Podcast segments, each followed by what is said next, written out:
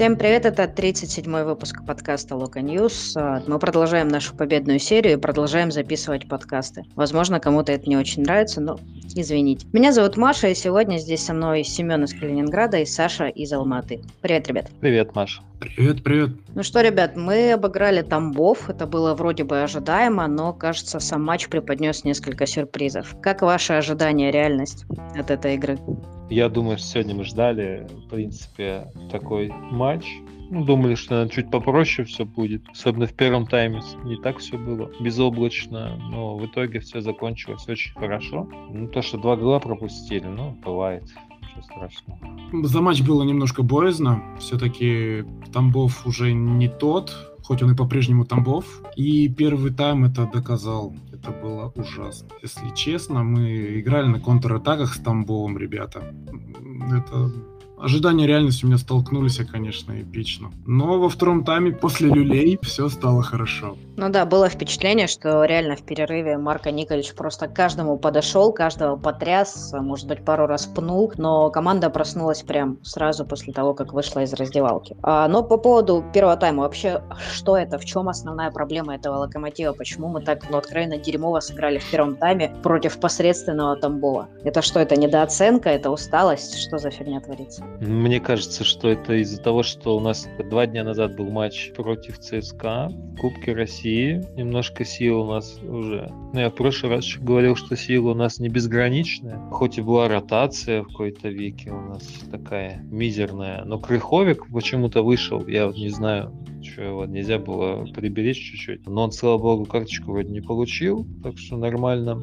Ну, бывают такие моменты. В принципе, счет-то на табло. В принципе, победили. Э, по контратакам мы уже шутили, что даже с Балтикой, наверное, были в контратаке играли. Который у нас матч подряд, нам уже просто тяжело, просто сил не хватает. Я, кстати, также хочу заметить, что, наверное, слишком большая ротация, ну, наверное, я смутно так подозреваю. Потому что, во-первых, Коченков не супер товарищ, который может играть ногами, а мы немножко к этому привыкли. Команда в целом к этому привыкла. Это-таки Мурила долго без практики, а Мурила без практики это всегда страшно. Собственно, этот матч это доказал, наверное. А так, а так, ну хорошо то, что хорошо кончается. Урок на будущее Марка может быть, в следующий раз ротация будет не такой глобальной. Но с одной стороны, можно сказать, что глобальная ротация, с другой, если бы Марка сегодня выпустил основной состав, мы же первые бы побежали кричать, почему ты не даешь отдохнуть после важного матча с ЦСКА, перед важным матчем с Зенитом, типа основным игрокам. Мы бы сами первые же предъявляли, поэтому ротация, на мой взгляд, абсолютно оправдана. Но другой момент, что была ротация вынужденная, типа вот Антона Коченкова в воротах. Как вы оцениваете э, его игру сегодня? Жалко, Жалко, сегодня нет Дани из Иркутска, он главный амбассадор Коченкова, но, может быть, Семен тоже амбассадор Коченкова? Коченков, он э, долго без практики, уже без такой полноценной, поэтому, в принципе, его ошибки, они э, логичные. То, что в первом голе он ошибся, это был сто процентов то, что из-за недостатка практики, потери уверенности в себе. Так-то он вратарь неплохой, в принципе. В том же Тамбове он бы вообще бы героем уже России, бы, скорее всего, был. Потому что спасал бы все, его бы уже в сборную России бы вызвали кажется, давным-давно. Ротация, на самом деле, если так здраво посмотреть, у нас ротация, то, что у нас вместо Черлуки вышел Мурила, в принципе, ну и Баринов в запасе остался. Так, ротация вообще одно слово. И Мухин. Ну и, ну и Мухин, да. Три человека получается. Остальные все же, тот же Крыховик весь матч почти отбегал, Смолов, команда там, ну, ну все практически. Пабло, Рейбус, Рыбчи. Ну, вс... ну, блин, два человека это не ротация, на самом деле. Ну, если так здраво посмотреть. Ну, для Никольча это офигеть ротация, конечно, что аж игровые связи потерялись. Ну, блин, два очень важных человека плюс Гильермо. То есть это три человека в ключевых линиях. Мне кажется, это очень-очень важно. Но, опять ну, же, не сделать ее было нельзя, как мне кажется. Скорее всего, ты права. Можно было, наверное, сделать ее чуть поменьше. Ну и, знаете, я ждал давно уже Антона. Мы отмечали, что Рифат немного подустал, тем более кубковый матч. Он много сил отдает. А и тут Антон хорошо бы подошел, может быть, на первый тайм. Или окей, если Рифата в начале, то полностью второй тайм отдать Антону. Его тоже надо подтягивать побольше уже, чтобы он играл, а не дежурные 15 минут, которые он второй матч подряд уже отдает голевую передачу, что тоже примечательно, на мой взгляд. Ну и в полузащите тоже вот он убрал Мухина и Баринова это считай половина, да? Плюс у нас подуставшие Гжегош и Рифат. И сразу понимаете, да, какая разница была, что у нас были проблемы с Тамбовым в первые 45 минут, пока не освежили немножко команду. Ну, кстати, у Гжегоша, мне кажется, вообще сегодня никаких проблем не было. То есть он нормальную игру провел и, конечно, голову прекрасный с э, крутым празднованием. Он хороший матч провел. У Рифата, да, такое впечатление, как будто не было свежести то ли в ногах, то ли в голове. То есть вроде бы передачи все вот эти, к которым мы привыкли, они были, но при этом почему-то ничего практически не доходило. Хотя, что немаловажно, он, несмотря на такую достаточно, ну, как мне кажется, блеклую для себя игру, ушел тоже с голевым пасом. Основной конкурент э, Рефата на позиции Антон Миранчук и сегодня скидывала в чатик статью смешную с чемпионатком, в которой говорилось, что братья Миранчуки, как в индийском кино, не могут друг без друга, или как Волан-де-Морт и Гарри Поттер, ну, в общем, никак они не могут существовать отдельно. Как вы считаете, Антон действительно потерял место в составе, или все-таки все нормально? Нормально, и он просто постепенно восстанавливается и найдет все-таки Николичему место на поле. Я думаю, что Николич найдет, конечно, место. Если Жемалединов сейчас такой подвис на контракте, получается, там худо-бедно придется как-то всовывать Миранчука опять. Другое дело, что он уже не в том статусе будет э, в состав опять возвращаться. Так же, как и Рифат. Жемалединов, мы еще зимой обсуждали, да, что Жемалединов оказался на скамейке и беспробудно там сидел, в принципе, там уже Мухины начали играть какие-то непонятные, Куликовы там и так далее. А сейчас Жемалединов вернулся, в принципе, стал лидером команды. Ну, сейчас неизвестно, что будет дальше. Может, Миранчук как-то найдет себе тоже силы какие-то, может быть и нет, черт его знает. Но то, что э, Зита и Гита, это вопрос такой очень спорный, потому что Миранчук, Леша, который, он намного раньше начал играть, он один играл, то, что брат был рядом, как бы, по жизни, это одно дело, а на поле они не так много провели времени, там, по года два-три, получается, ну, одновременно, когда играли. Ну, конечно, привыкли, наверное. Я, знаете, тоже считаю, что Николич найдет место Антону, и я думаю, что он все-таки его просто так долго подводит. После вот этого истории с Владом, когда он вроде бы уже был достаточно готов, но потом получил рецидив, и мы его надолго потеряли, да, он только сегодня вернулся в состав. Мне кажется, он теперь, возможно, дует на воду, да, как говорят. Имеет право, с одной стороны, учитывая, как у нас работает медслужба, вполне оправдано. Окей. А по поводу вообще лучшего игрока матча, что вы считаете? Тут, мне кажется, может быть полемика. Выбрали Федю Смолова. Ну, Федю Смолова выбрали, чтобы стимулировать, наверное, как-то его еще дополнительно, чтобы он вернулся в сборную, потому что скоро Евро и так далее и тому подобное. Понятно, что Крыховик сегодня лучший в принципе, как всегда. Ну, ему, наверное, уже ставить некуда, просто он попросил, чтобы его ему не давали статуэтку эту. Вот тоже согласен, я не понял, почему дали Феди Смол. Да, у него э, гол плюс пас, но вообще по ходу матча он смотрелся неважно.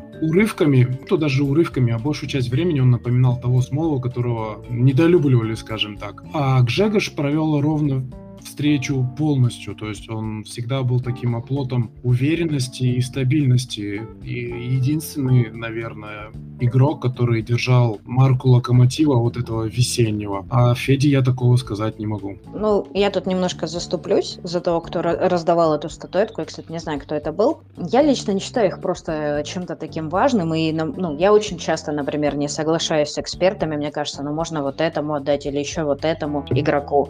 Я часто не согласна. Но в данном случае, да, наверное, Краховик вроде был бы как, как очевиднее, если смотреть с точки зрения качества, но с другой стороны, матч вообще был сумбурный и очень некачественный со стороны Локомотива. Там ошибка на ошибке, дыр, дырки в обороне, дырки в центре поля, все достаточно плохо было. По поводу Феди, мне кажется, что для него эта статуэтка эмоциональна, она действительно важнее, чем а, для того же Крыховика, потому что мы знаем, насколько Федя любит, когда его хвалят, а, для него это все супер важно, и, возможно, перед «Зенитом» лимитом. Вот такая еще лишняя подпиточка ему не помешает. Если говорить вообще про Смолова, вот он сейчас выдает очень результативную весну. Вот как ваше отношение к нему как футболисту изменилось? Вы бы хотели, чтобы он продолжал играть в Локомотиве или там пускай как можно скорее валит в МЛС или куда там он еще хотел ехать? Вообще Смолов по весне, наверное, немного возвращается, но он и раньше бил из таких неочевидных позиций и не забивал, а тут несколько раз забил, почувствовал уверенность, потом, блин, не по попадет три раза и пропадет у него эта уверенность. Я не могу сказать, что я по-прежнему верю в футболиста Федора Смолова, потому что он очень много нас разочаровывал, и ну, не, нельзя так было делать, когда это очень нужно было.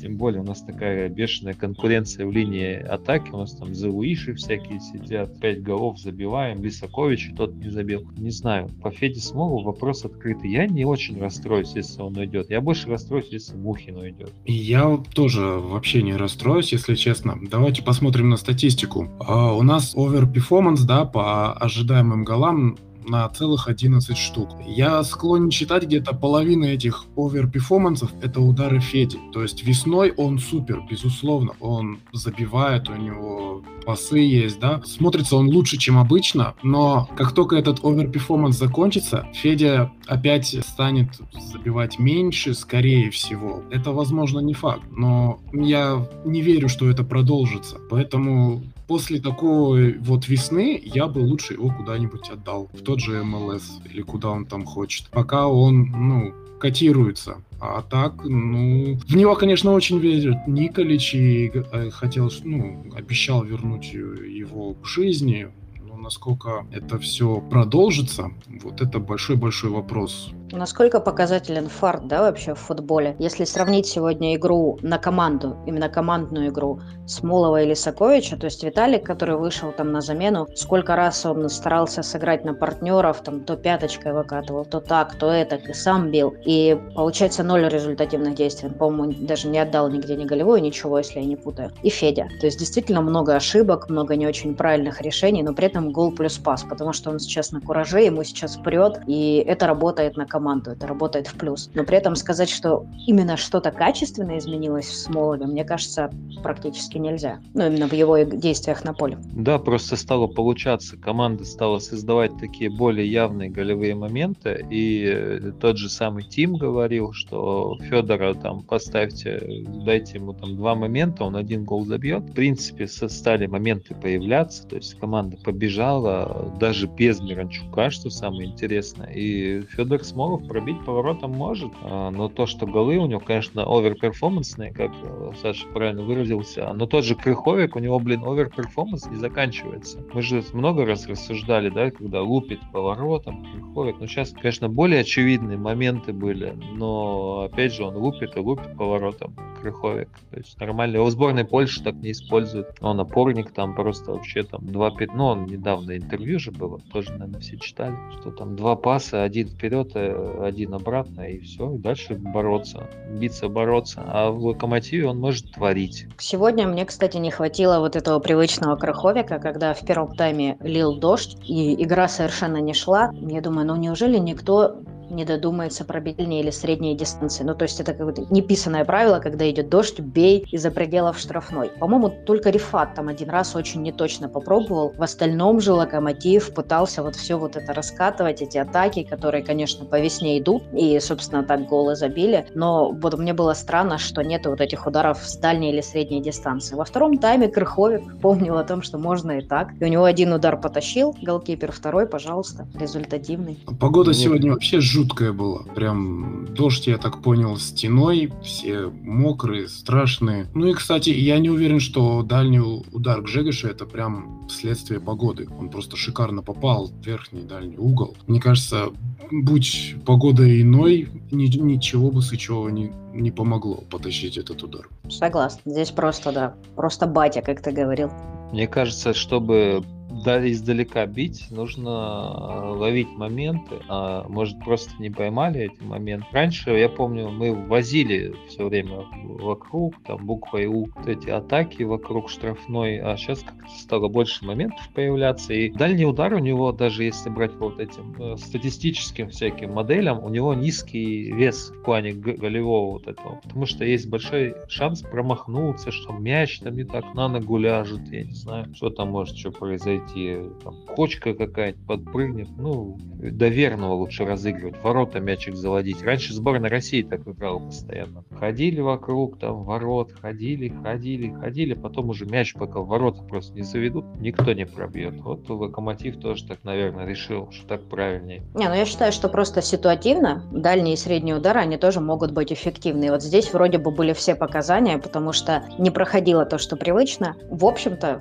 потом, конечно, на дистанции это все выровнялось. Еще, кстати, в первом тайме, не знаю, вы заметили или нет, такой интересный момент. Может быть, я придумала, фиг знает. Судьи очень долго смотрели ВАР, все эпизоды, связанные с Локомотивом. Ну, вот у меня складывается впечатление, что сейчас все арбитры, которые будут работать на матчах Локомотива до конца сезона, они будут работать под диким прессингом и под микроскопом реально будет рассматриваться каждый более или менее важный эпизод. Что вы по этому поводу скажете? Может, у меня паранойя? Мне кажется, уже сейчас не так будут к этому сильно привязываться, потому что мы уже оторвались там, получается, Спартака оторвались, какое-то там расстояние. Они сейчас с ЦСКА еще в ничью сыграют, и уже не так это будет важно. Уже потом будет пристально приглядываться к Рубину, потом к Сочи, потом к Химкам. Ну, чем ниже Спартак будет, в принципе, к тем командам будет приглядываться. А то, что проверки эти, это все очень пригает, с одной стороны. С другой стороны, ну, знаешь, из ну и что вот вы сделаете? Ну, не засчитаете, блин, ну еще забьем. Э, вы заметили то, что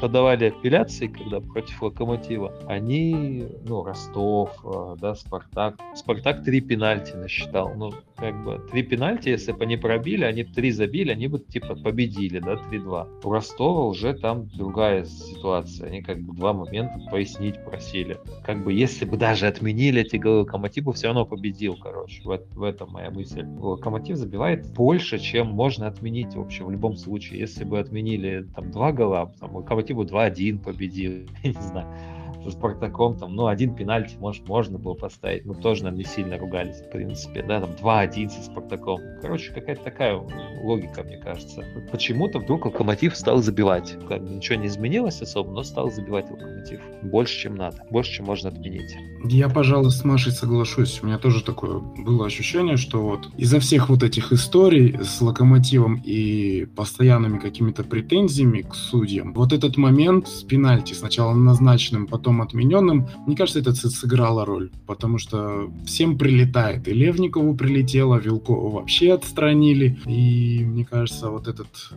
арбитр посчитал, что ну его нафиг. Если так надо будет, обыграют. А лучше без меня это все тема пройдет. И, в принципе, все хорошо получилось, и без этого справились. Ну да, мне тоже кажется, что перестраховался очень сильно судья в этом эпизоде, потому что он сначала, да, когда он видел эпизод в игре, он очень уверенно показал на точку, а потом, видимо, а, что-то там помощники и так далее. Там было очень яркое движение локтем, и я думаю, что если бы не весь этот фон вокруг локомотива и все эти скандалы, нытье и все остальное, я думаю, что он поставил бы точку в этом эпизоде. Но, с другой стороны, не страшно. Главное, чтобы это просто действительно не переходило в паранойю. Мне кажется, что весь судейский корпус, учитывая, что он не очень сильный, то есть они часто допускают ошибки, да, он сейчас еще и запуганный, и под этим прессом, лишь бы они не начали ошибаться еще больше. Вот я скорее к чему. Я мысль понял, да, так как у меня жена с дочкой уехали, теща. Я сейчас много футбола смотрю европейского по вечерам. И я так понимаю, что когда идет, допустим, матч, э, появляется ситуация,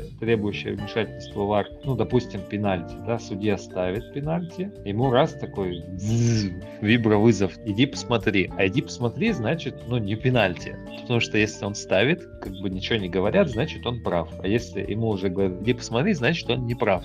Я так примерно понимаю, что такая логика. И, соответственно, да, если он ставит пенальти, ему потом идет такой вибрация в каком-то месте, не знаю в каком. Ну, не будем шутить про фильм, да, который запретили показу, да, про спартаковских болельщиков. У него какая-то идет какая-то вибрация, он такой, ага, блин, значит, у него уже, знаешь, такой, начинается такой легкий мандраж. Блин, сейчас я вот только молодой, красивый, начал карьеру судьи. Сейчас поставлю этому локомотиву пенальти. Меня, блин, на площади потом сожгут, ну его нафиг. Или сам посмотрю, или, э, не знаю, скину на вар. В принципе, в принципе, если вот говорить по Вилкову, мне кажется, что это просто какая-то заказуха конкретная. по сути, ну, пенальти, блин, ну, нам не давали пенальти. Ну, тут даже дали пенальти. Ну, уберите этот Ну, 1-3 победит Локомотив. Ну, как бы, ничего такого криминального не было. Ну, Вилков, он косячник, в принципе, тот еще. Когда он Шишкина там удалил, мы с Зенитом играли, помните? Вот это же тоже был прикол такой очень смешной.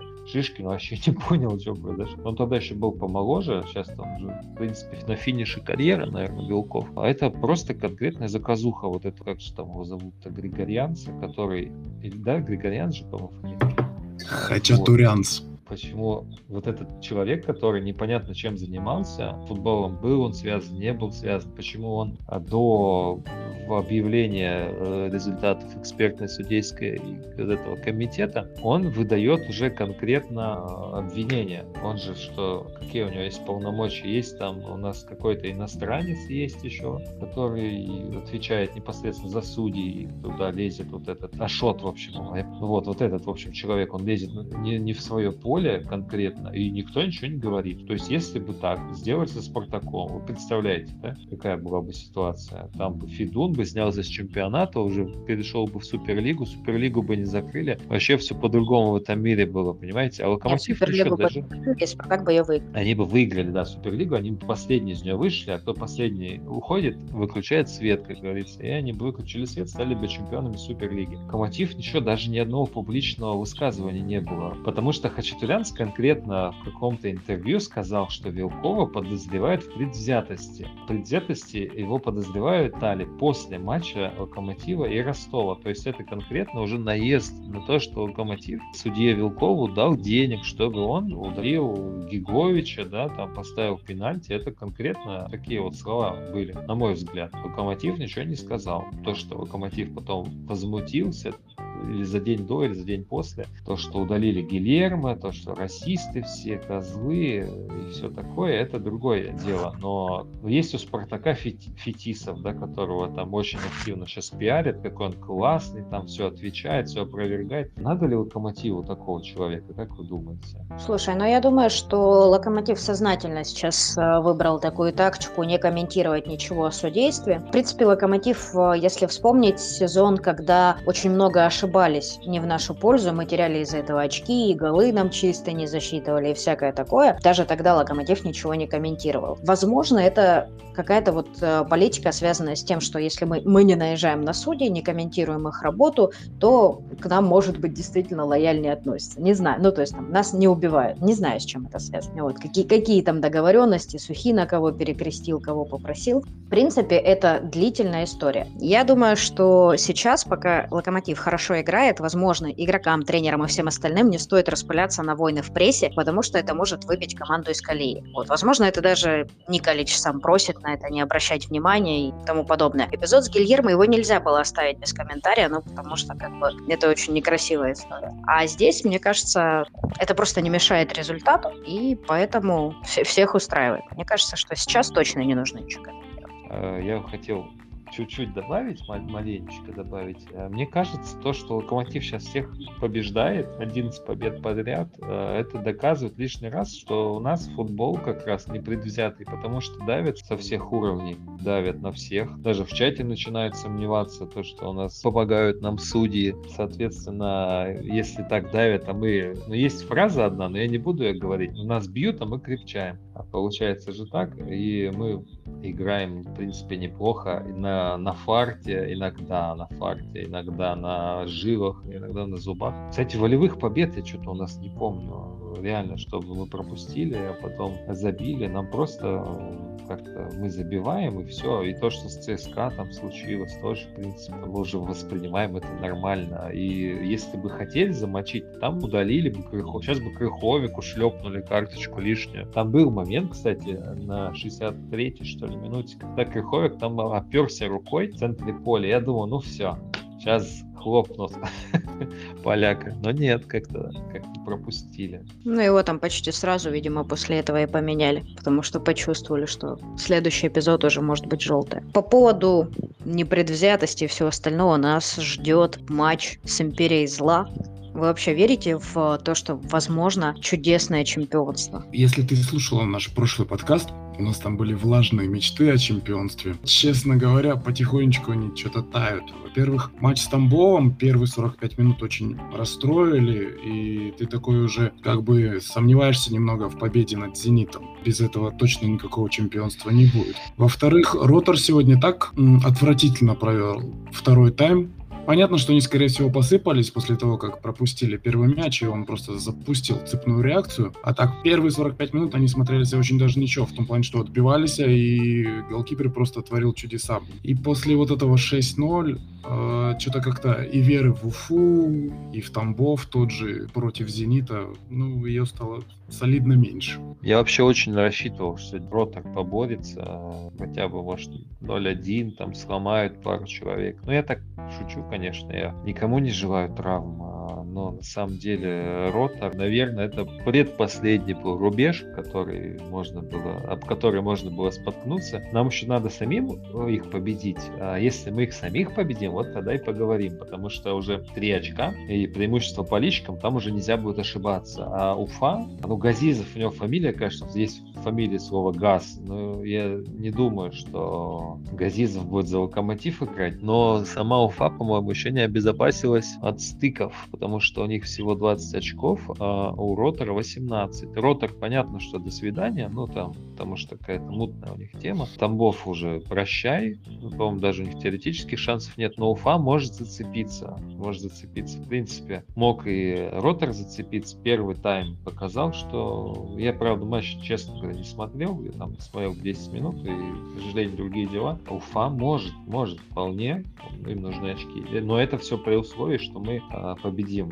А, а победим мы или нет, я не уверен, вообще не уверен. Ну, я вот, кстати, тоже полный пессимист в этом смысле. Я, честно говоря, не верю, что мы обыграем «Зенит» в Питере, потому что, во-первых, они очень хорошо помнят 18 год. Для них было болезненно что мы праздновали чемпионство в матче против них. А во-вторых, Дзюба там в своем интервью уже раздал очень много, после матча много комплиментов Локомотиву и сказал, что «Зенит» э, ни разу, последнее имеется в виду время, я не знаю, кстати, вообще остановился или нет, но в общем, при Симаке точно они дома чемпионство вроде как не выигрывали. Поэтому для них это мега мотивация. Я думаю, что в лучшем случае мы увезем из Питера ничью и там немножко подпортим им праздник, просто не позволим стать чемпионами в матче с нами. Но если, как бы, правда информация о том, что там накидывают премиальные какие-то сумасшедшие локомотивы, то шансы немножечко повышаются, но не сильно. Мне кажется, знаешь, «Зенит», если хочет стать чемпионом в Питере, «Зенит» побежит вперед, и это классно будет для нас, потому что у них атак- атакуют они, ну, примитивно, если Черлука будет жив-здоров, Пабло и Черлука, они вместе это все разрулят эту всю проблему, в принципе, и, может быть, куда-нибудь убежит команда, 5. Э, может, Камано куда-нибудь правится, пару моментов там зацепим каких-то своих. И будет все так гораздо лучше, чем если «Зенит» будет там на ничейку играть. А если «Локомотив» хлопнет «Зенит», я вам говорю, «Зенит» может задрожать, потому что у них с характером есть проблема. Ты намекаешь на то, что не зря Франсуа Камано сделал прическу под Джефферсона Фарфана. Слушай, ну это очень была бы красивая история очень красивая история, потому что Камано, Фарфан, 6 букв и там, и там, понимаешь? А, 6, а, 6 это, ну, число, которое у Дмитрия Баринова, а Баринов кричал пацаны. И а, если так, так же получится, будет очень красиво, очень красиво, и история закольцуется, и Николич снимет маску, и кажется, что это Юрий Павлович просто-напросто. А, ну, в общем, очень красиво. Сейчас мы завершаем наш подкаст. Спасибо, что вы нас послушали до конца. Будем надеяться, что матч в Питере нас не разочарует как минимум по содержанию, ну, а может быть и по результату, чем Николич в маске не шутит. Подписывайтесь на нас и всем пока.